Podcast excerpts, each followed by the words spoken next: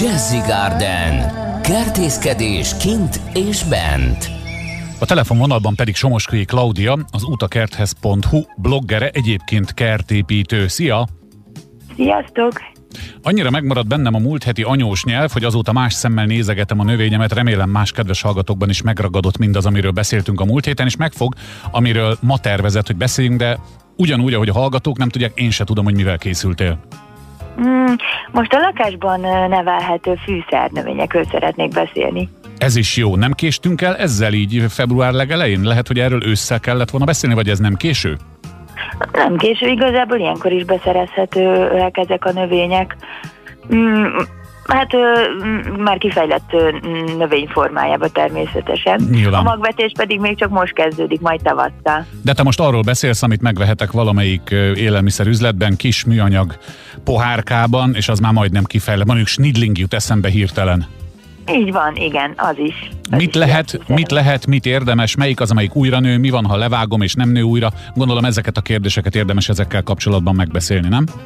Igen, igen, igen. Hallgatlak. Ö, Hát először is, hogyha megveszük ezeket a növényeket, ahogy hazaérünk velük, ettől a, a celofántól, amivel ö, körbe vannak borítva, ö, szabadítsuk meg uh-huh. a növényt, és tegyük arra a helyre, ahol tartani szeretnénk. Ez, ez a, az ablakba lenne a legjobb.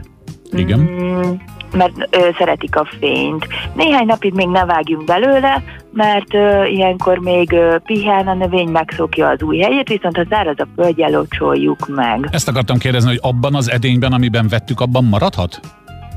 Nem, ez egy nagyon jó kérdés. Néhány nap múlva ö, ültessük át nagyobb cserébe. Fontos, hogy ö, legyen rajta aluljuk, hogy ö, el tudjon folyni a felesleges ö, nedvesség. Illetve vegyünk jó minőségű fűszernövényföldet, ez azért fontos, mert ezekben ilyen természetes tápanyagok vannak, hiszen ebből a növényből fogyasztani fogunk. Tehát ültethetem akár virágföldbe is, de van ezek szerint erre a témára specializálódott tápos föld is. Igen, igen, igen. Ez mindegyikre igaz? Egyfélét érdemes venni, akár a nem tudom, a kakukkfűhöz, meg a magas, magas is?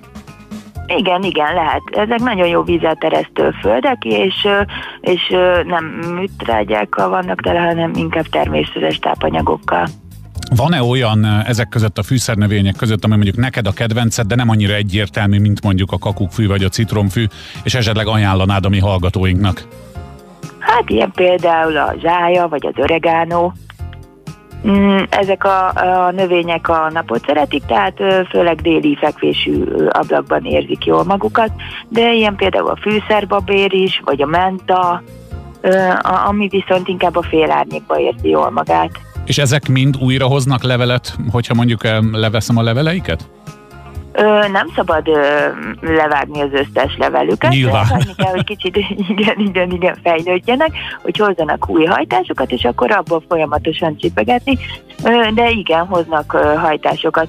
Fontos még, hogyha több fűszernövényt veszünk, ne toljuk össze őket, hogy legyen helyük növekedni, legyen elég levegőjük, fény, Uh-huh. És mit tudunk velük kezdeni, mikor elérkezik a tavasz, és van egy kis kertünk? Ezekből valamelyiket ki lehet ültetni, vagy ezek, ezek nem évellőek, hanem ha egyszer végük, akkor végük? Nem, a legtöbb növény, a legtöbb fűszernövény évelő. Hát vannak közöttük ilyen egynyárja, például a bazsalikom, de, de a legtöbb az nagyon jól érzi magát a kertben. Tehát, ha, si- ha sikerül megvédenünk őket, és megmaradnak, és nem írjuk túl őket, akkor tavasszal mehetnek ki a kertbe. Így van. Hát akkor most már csak a naptára nézek, február 4-e van, most már csak egy erős hónapot kell várni, és neki láthatunk az összes olyan tavaszi témának. Egyébként dolgozhatunk egy kicsit is előre, most ezen gondolkodtam, itt még hallgattalak, hogy akár elkezdhetünk már előre mutató kertészeti tippeket adni majd a hallgatóknak, mondjuk például egy hét múlva, amikor megint számítunk rád. Somoskői Klaudiával az utakerthez.hu bloggerével beszélgettünk, hívhatunk jövő héten, kitalálsz valami jó pofát? Igen, igen. Jól van, akkor addig vigyázz magadra, szia! Köszönöm, sziasztok!